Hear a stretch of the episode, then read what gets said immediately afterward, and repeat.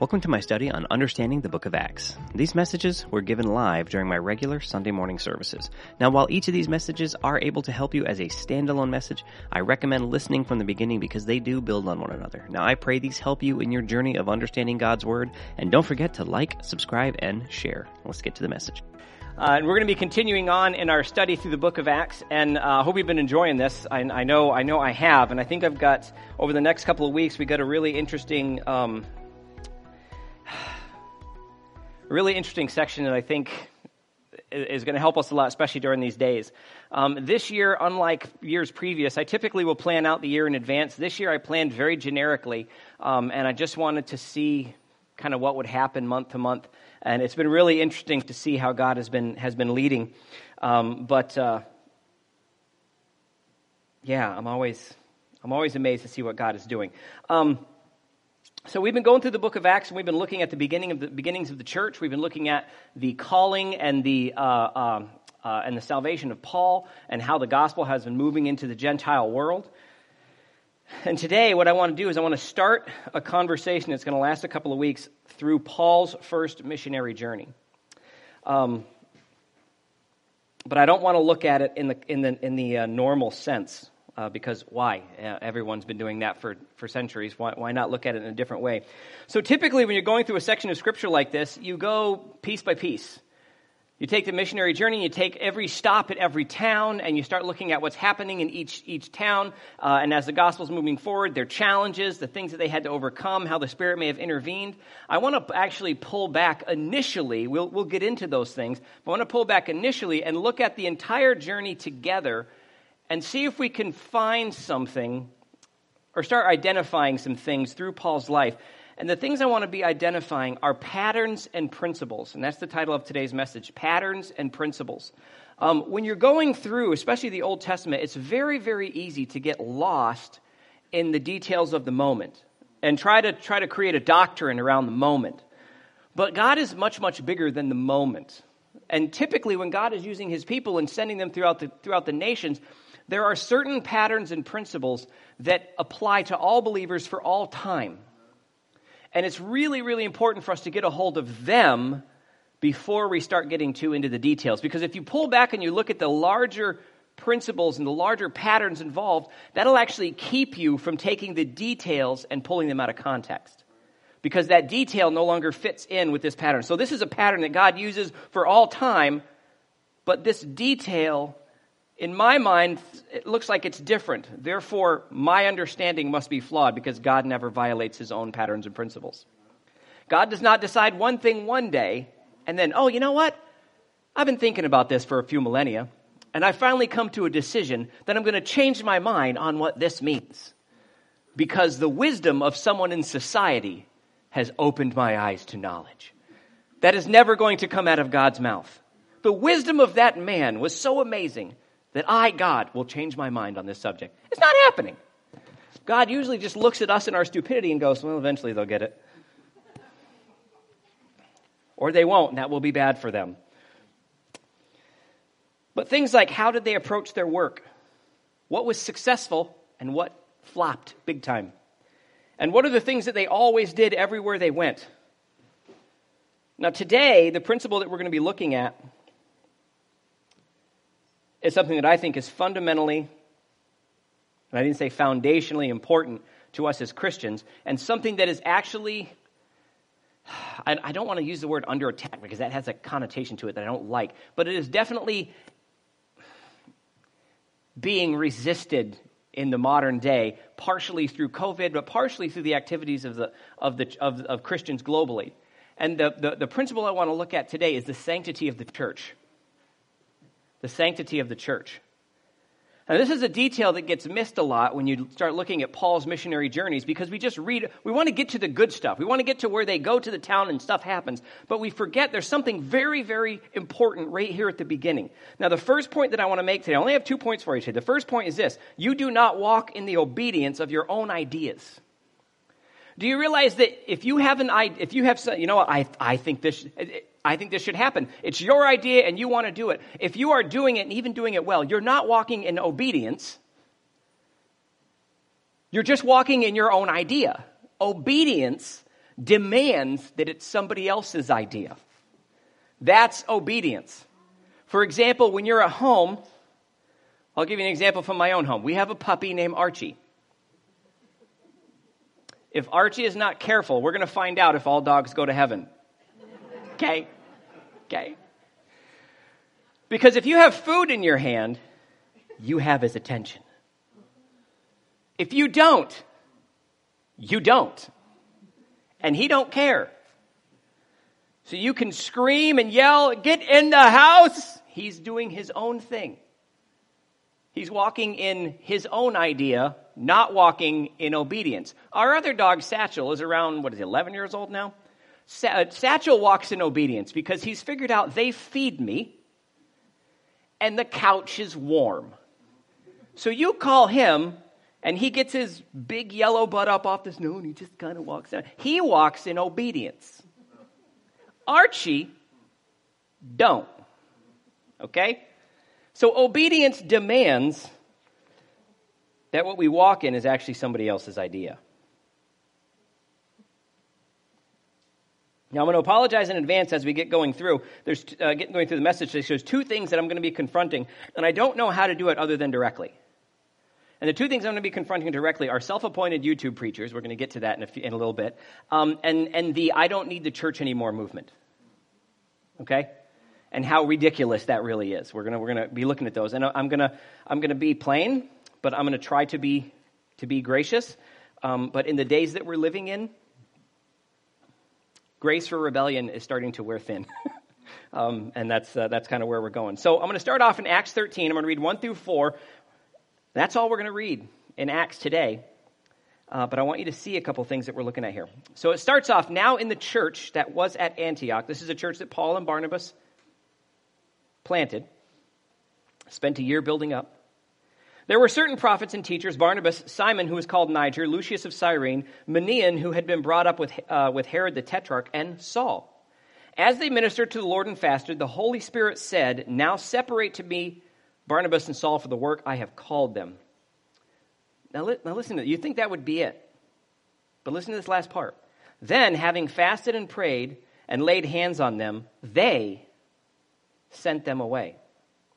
They sent that's a word we miss often. Sent them away. So, being sent out by the Holy Spirit, they went down to Seleucia. From there, they sailed to Cyprus. A very important point to, part, uh, uh, a point to point out is that Paul and Barnabas were sent. They didn't just leave and go off on their own. Paul and Barnabas were part of a body, they were part of a community of faith. And that community of faith under the guidance of the Holy Spirit, agreed that, that, that the calling that the Holy Spirit had placed on them to go and take the gospel message was right, good, and true, and for now. And then they sent them. They left not to pursue their own sense of purpose. Hang on to that statement. They did not leave Antioch to pursue their own sense of purpose. They left to walk in the obedience of the call of God on their life, the call that the church agreed with and then sent them out to fulfill. This is the same way that Jesus sent the disciples, the same way that the disciples sent Barnabas to Antioch, and the same way that Barnabas went out to seek Paul to bring him back to Antioch. These are all people walking in obedience to the needs of another. Okay? This is important. Being sent out by a community of faith has a message behind it. And part of that message is that there is a leadership team behind you. That there is a group of people who have come up underneath you who agree with the calling that is on your life. They agree in not only that you are called to this area, but they agree, they agree that you are ready to go and that now is the time. Today, being patient enough to be sent is out of style. But we forget that all through the Bible, there are people who jumped the gun. And then there are people who waited patiently. Moses jumped the gun by 40 years. By 40 years, Moses jumped the gun. David, on the other hand, was anointed king, but then had to wait 15 years to take the throne. He had multiple opportunities to get Saul out of the way to take that throne, but in one of the key opportunities when he could have just taken this guy out, what did he say? God put him there, God will remove him. I will not touch the anointed of God is going to have to take him off the throne himself. When he is gone, I will take the throne. That's pretty amazing. Now you think about this in another way. Jesus had to walk the earth as God for 30 years. The Son walked the earth for 30 years before God would release him to the ministry that he was called to. Think of how painful that would have been for Christ. Walking through, going to Jerusalem for, for Passover and watching the priest mess it up. Going to temple and see and listening to bad teaching. And he couldn't stand up and pull the God card. Now, there are a couple instances where scripture says that, you know, Jesus was missing and Mary and Joseph were like, Did you see him? I didn't see him. I don't know. He was with you. And Mary was like, He was supposed to be with you. I can't trust you with anything. And they went back to Jerusalem. And where's Jesus? I think as a kid, he had just had enough. Because he's in the temple as a kid going, You guys got this so wrong. I, I, just, I just can't deal with this anymore. And he's teaching the, he's teaching the teachers, and they're all sitting there wide eyed, like, the, the knowledge of this kid is amazing. And then Mary shows up. Honor your mother and your father. Come here, little one. I can imagine Jesus going, But I'm the Son of God. Fine, Mom. Jesus waited 30 years. You see, God not only picks our assignment, He chooses the time. And when we get the time wrong because of our impatience and sometimes our arrogance, we can cause a lot of problems. A lot of problems. One of the benefits of having a leadership team around us is that they can agree and help us not only agree with the calling, but the preparation and the timing. It's also important that there's a structure around us to help us, praying for us, offering material or financial support, holding you accountable for how you utilize that support, and maybe even training and holding you accountable for what you teach. Boy, isn't that something that's got to happen today? There are so many levels of support and accountability that have to happen for the gospel to move forward rightfully. There's a lot of places where the gospel's sort of being preached, but it's not being preached well. It's being twisted and manipulated. And it actually ends up not even be the gospel. It's hard to undervalue the type of benefits that this type of community gathering can produce. Now, if you go all the way to the end of Acts 14, what you find out is when Paul and Barnabas got the end of their trip, they came back. And when they came back, this is a question I get sometimes. How do you know that they maintained a connection to the church in Antioch? Because they returned to give an account of what they had done. They returned to the place that had sent them to give them an account of what they had accomplished while they were gone. That lets you know that even the great Paul was accountable to the church leadership in Antioch. He felt a need to go back and explain to them what God had done with the people that they had sent out. This is just right and good. Unfortunately, this type of community commitment is not as valued today as it has been through the history of the church. Today, the battle cry that you hear from people all over the place is just me and Jesus. no, you got half of it right. It's just you. I'd be willing to bet that Jesus isn't anywhere to be seen. Because if he was, he would tell you to get back to church, to get back to community, to gather with his people. The reality is that people who just go off on their own are not really committed to the ministry that they believe that God has called them to. Please, please listen to what I'm saying and don't hear what I'm not saying. The people who go off on their own are honestly not committed to the ministry that they think God has called them to. They're committed to their own self of self sense of self importance within that call. You understand what I'm saying? It's not the work that God has called them to, it's their sense of self importance within that call. You see, it's not just that the world needs the gospel, the world needs them. And if the church, if that, if that religious institution is going to get in the way of the call on their mighty life, then one of them's got to go. That's a twisted way of looking at it. And it has never been the way God has operated. Never. Today, the ability to find an audience for anyone is ridiculously simple.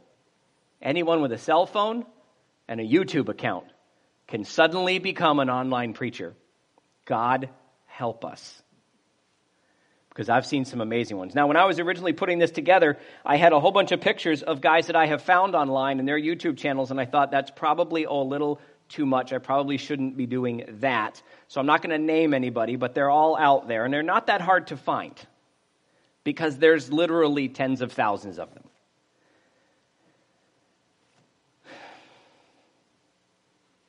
More often than not, these people are not connected to any church or governing body. They are completely unaccountable for what they teach, and unfortunately, they are almost always untrained. Almost always untrained. Most of these self appointed YouTube preachers have the same testimony. They feel called to teach the scriptures. The church where they want, where, where they, th- the church where they thought God had brought them, that was going to bring them into this grand ministry that they had, wanted them to be patient and wanted them to get this thing called training. They wanted them to go through this process called discipleship. How dare they? Do they understand the depth of the calling of my life? The world needs me. No, actually, you'd be surprised. They grew frustrated because the leadership of the church just didn't understand the anointing that God had placed on their life. By the way, these are real conversations that I've had, okay? And real testimonies that I've heard from people online. And by the way, when you start to hear someone give this testimony online, alarms should be going off in your head. I heard one testimony where the guy said he knew the church didn't want him to start preaching because the leadership and the pastor were afraid that because of the depth of his anointing, people in the church were going to start following him and not the pastor. So they squashed him, and he just had to get away from that religious spirit. Oh boy. Because in my experience, people who have dedicated their life to ministry are always afraid of someone being good at it. We can't let this person in ministry. They may convince people to get saved and follow Jesus, and we can't have any of that. What I do know about ministry is you get younger people who feel a call of God in their life, and the older people, who, you know, the older who are supposed to instruct the younger, or let me put it to you this way the wiser and more experienced to instruct the unwise and unexperienced. You know, kind of like college kids on campuses all around the world trying to tell adults who actually work for a living and make money and do productive things how they're supposed to live their life because they have all the answers. They haven't even figured out how to balance a checkbook. Some of them have never even seen a checkbook. Now we got people in Congress who've never seen a garbage disposal. This is the world we live in. I have yet to find a single one of these YouTube preachers that is not a theologic, theological train wreck. Theological train wreck. It gets unreal, some of the stuff they start teaching. One of my favorite ones is the guy who likes to use this. You know, you fold up money and it says the root of all evil. Now, I can't even, you know, I don't know how he photoshopped this thing together, but it's obvious this is a couple of bills all wadded up together to make this, make this work. This is why you can't trust the church. The church takes tithes. Tithes are made out of money, and the money is the root of all evil. First of all, that person obviously hasn't read the whole verse because it's the love of money that is the root of all evil, not money. Because here's something else that my money says. And guess what? I didn't even have to fold that one. It's called clickbait. You put it up there to get people to click on your page. oh, because, you know, Christians, are suckers for conspiracy theories, especially anything that you can put the term Satan and end times in. You put Satan and end times in something, and we will click on it, and we will listen for no good reason. It gets unbelievable how quickly these people go downhill. And all of them have changed their first name to either apostle or prophet. Whenever anyone introduces himself to me and their first name is apostle or prophet, I immediately switch them off. Good afternoon. I'm Apostle Jorge. No, I'm not.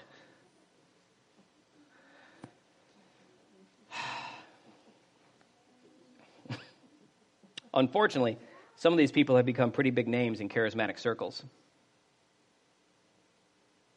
And they have tens of thousands of followers, and people pour millions of dollars into their pseudo ministries. I can honestly tell you that I have spent time in front of my computer and uh, plainly weeping and praying for these people, both the teachers and the people listening to them. First, because these people are being deceived. These people are being deceived. Secondly, because these false teachers are going to have to stand before God and give an account for what they're, the lies that they're feeding these people. And the third reason that I've, that I've done it is because this, the amount of people who get sucked into this is just a sign of the amount of biblical ignorance that exists in the church. Because anyone who would know the truth would be able to spot this stuff. And you got people who have been in the church for 10, 20, 30, 40 years. They don't know the truth. They can't even explain the gospel. So when people say things, in order to be forgiven of your sins, you not only need to believe in Jesus, but you need to be water baptized in the name of the Father and the Son and the Holy Spirit, because that's what it says in Matthew. Then you take the person to Matthew and you remind them, no, it doesn't.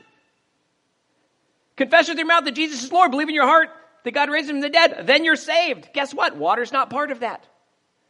Should you be baptized? Of course. Is baptized necessary for salvation? No! It's crazy. But people fall for it because someone sounds convincing. Now, people today are very disenchanted with the historic failings of the church, and I get that. I, I, understand that. You know what? The church has the church has been very, very good at creating massive problems for itself. We do it really well, and we usually do it in spectacular fashion. Historically, the church has not been the shining beacon on a hill that we're supposed to be. It, it, it's painful to say that, but it's just a reality that we need to understand. And if we're not willing to at least acknowledge the problem, then we can never fix the problem. You know, it's like the guy who's, you know, bleeding from his head, but he doesn't want to go to the doctors because he's fine. They don't even want to acknowledge the problem. The wife knows eventually he'll pass out and she can drag him to the car and take him to the hospital and everything will be fine. But we need to not get that far in our faith. Too often, what we find, and this is one, this is, uh, and this, this is the secret. This is the big problem with the church. Okay? Be prepared to write this down. Historically, the problem that we find in the church is that it is an organization run by people.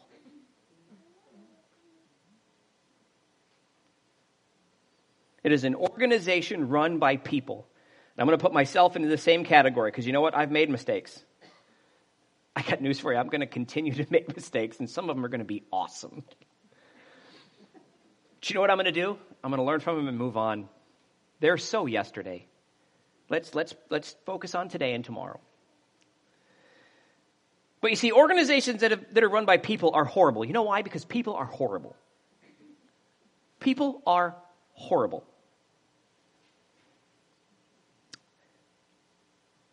People are opinionated. People are stubborn. People are self centered. And they're convinced that they're the only ones that understand everything. And I'm probably talking about you, because I know I'm talking about me. Okay? One of the only things that all people can agree on is that we don't like other people. It's one of the few things that we can agree on is that people who don't agree with us are wrong. And all of us agree in some way, which would also make us all right and all wrong at the same time. See, the church does not simply exist to provide a safe space for like-minded, like-minded Christians.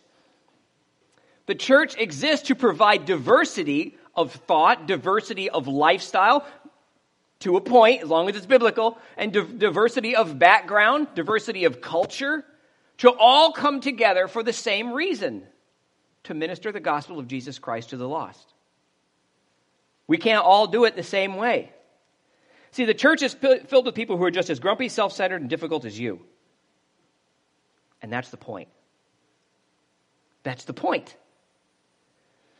A community of faith is not a collection of lemmings who don't think for themselves and just walk along the path.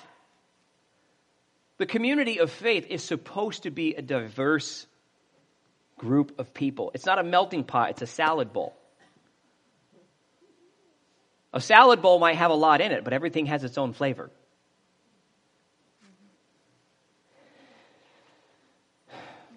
We all agree that salvation is by grace through faith in the work of Christ on the cross, and that what we are called to do is bring that message to anyone and, any, and everyone who is willing to listen.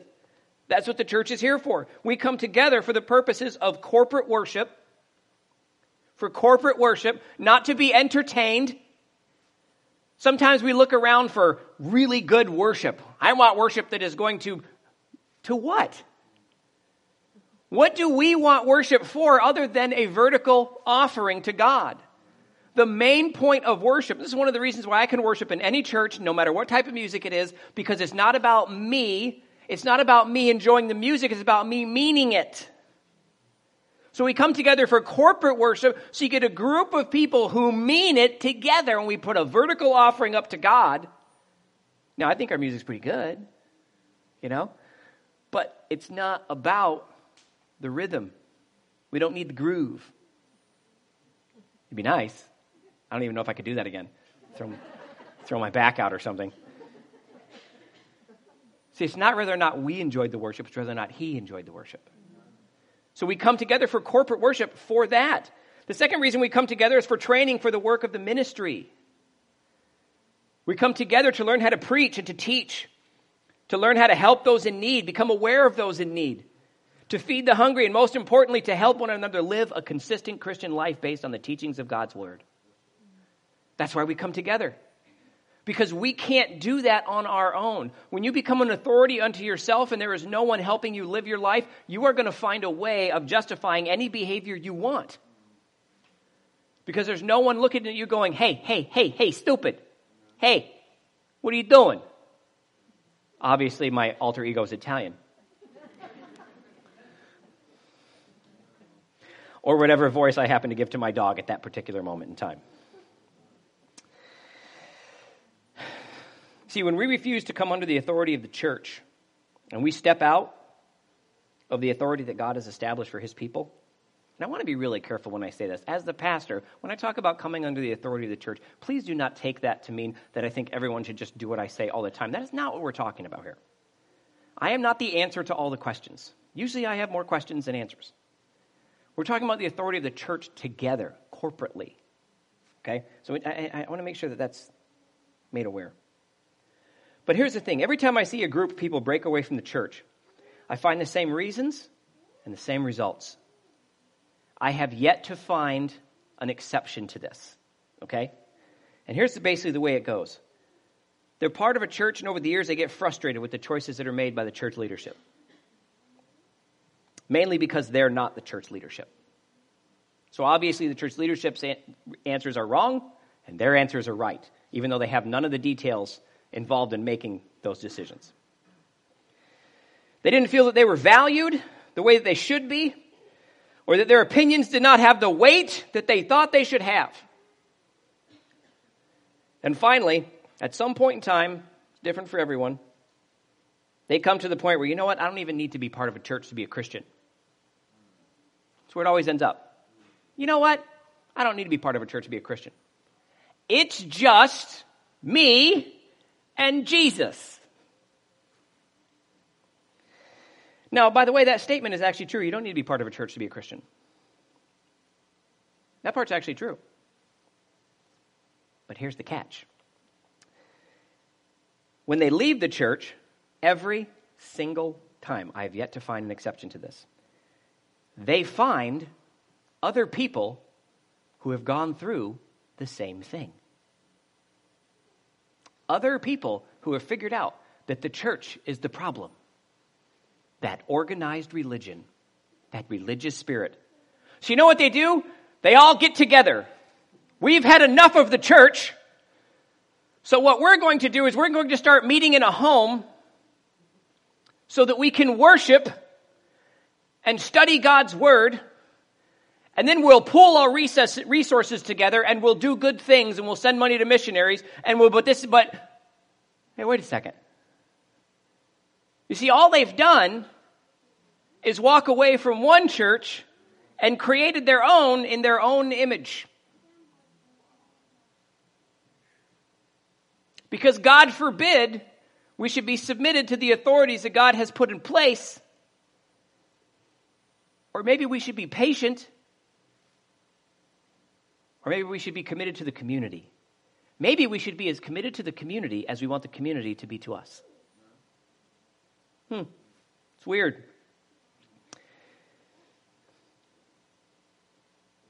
But don't worry, they're not going to call it a church. It's fine. They're going to call it a pod or a gathering group or anything other than that, anything other than church. Even though they do everything that churches do, but thank God they're not part of one of those churches. Because who would want to go through all the difficulty of having to deal with Christians who have a different opinion than I do?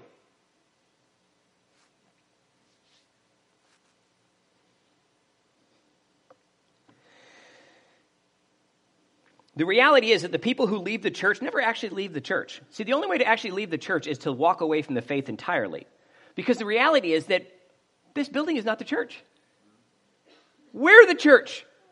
So the only way to walk away from the church is to walk away from God. The only thing that people who leave the church do is they leave the community that has been that has been there for them, that has supported them because they think they should be in a position that they're not in and they get tired of it. God has not answered the call on my life here in this establishment, so I'm going to go make one of my own so that I can be valued the way I think I should be valued.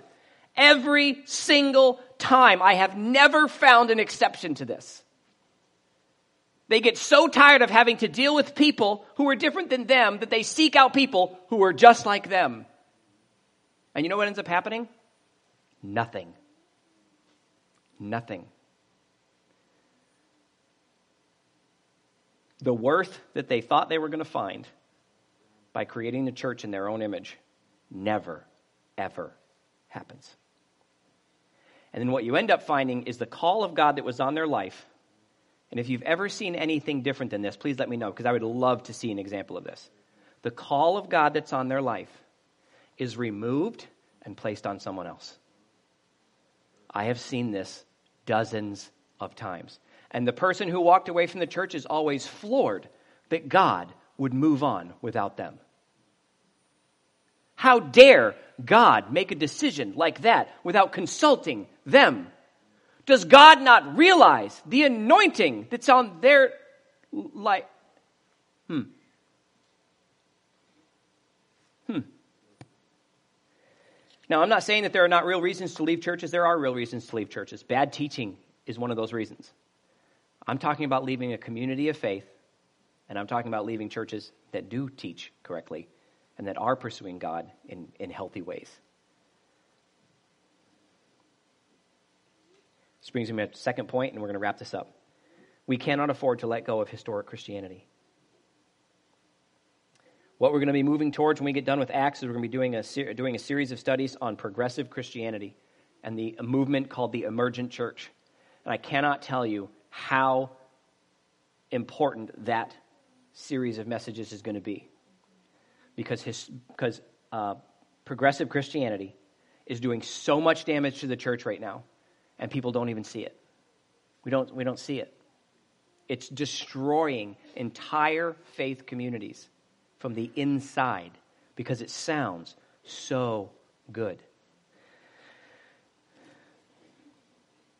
And this is what I mean by historic Christianity. caring for the sanctity of the gathering of the brethren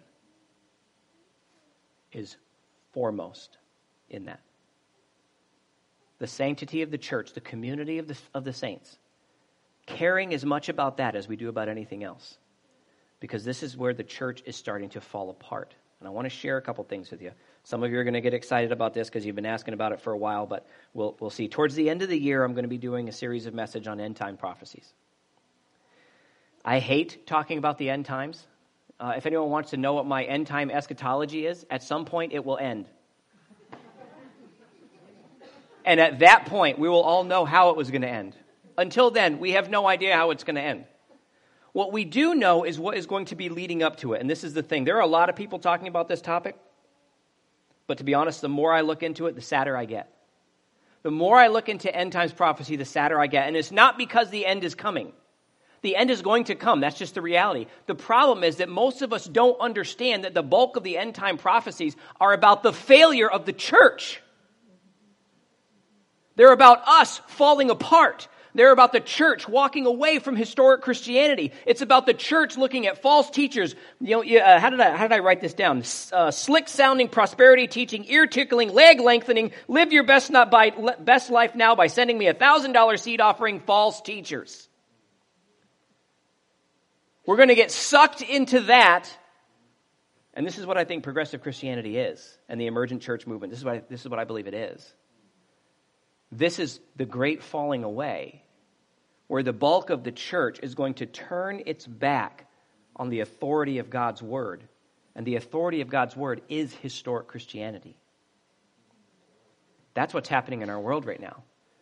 You have more churches around the world coming to the point where their pastors are actually declaring from the pulpit that God's that the Bible is not the, the timeless, timeless or inerrant Word of God.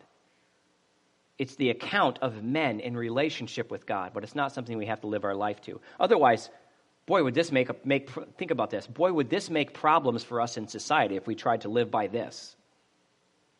Are we serious about that? I believe that this actually says in it that as you live for me, you're going to have problems. Because society's going to hate your guts. Because you're going to dare to follow me and not them. You see, it doesn't just get bad for the world in the end, it gets very bad for the church. And it gets bad for the church because the church turns its back on the authority of Scripture. And the best way to stay connected with the authority of Scripture is to stay connected to the body of Christ, the community of faith, the gathering of the brethren. Now, some people might be thinking online, well, then why did we shut the church down? I want to make a point very, very clear. We have never, never, since this started, closed the church. We've never closed the church. We simply switched buildings.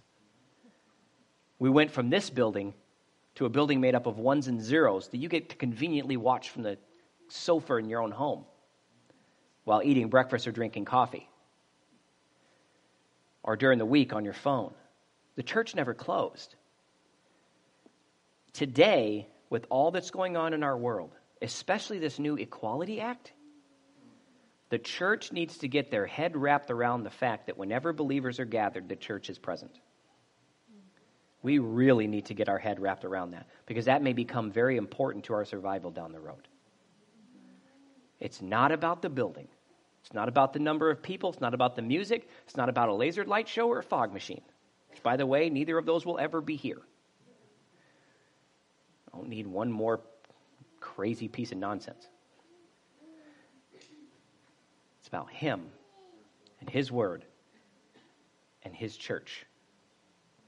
Paul and Barnabas waited to be sent.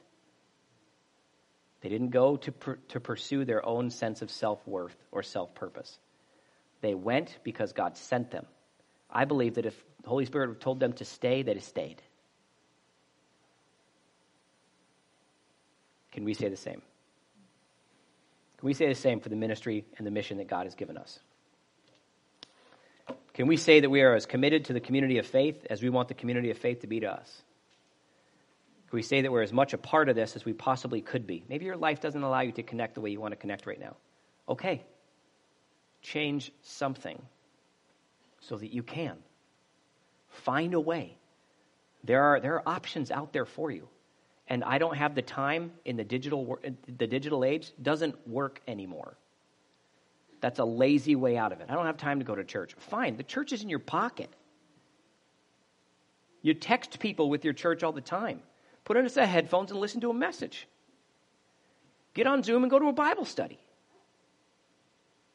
Get on YouTube at 6 o'clock on Wednesdays. Come to the Between Meals by, uh, uh, podcast. Do something. We need to be as committed to this as we want God to be committed to us. I'm going to jump off right now because if I don't, I'm going to keep talking. And I don't want to chew up the rest of your days. I'm going to pray for you. Heavenly Father, I want to thank you for what you're continually doing in our lives.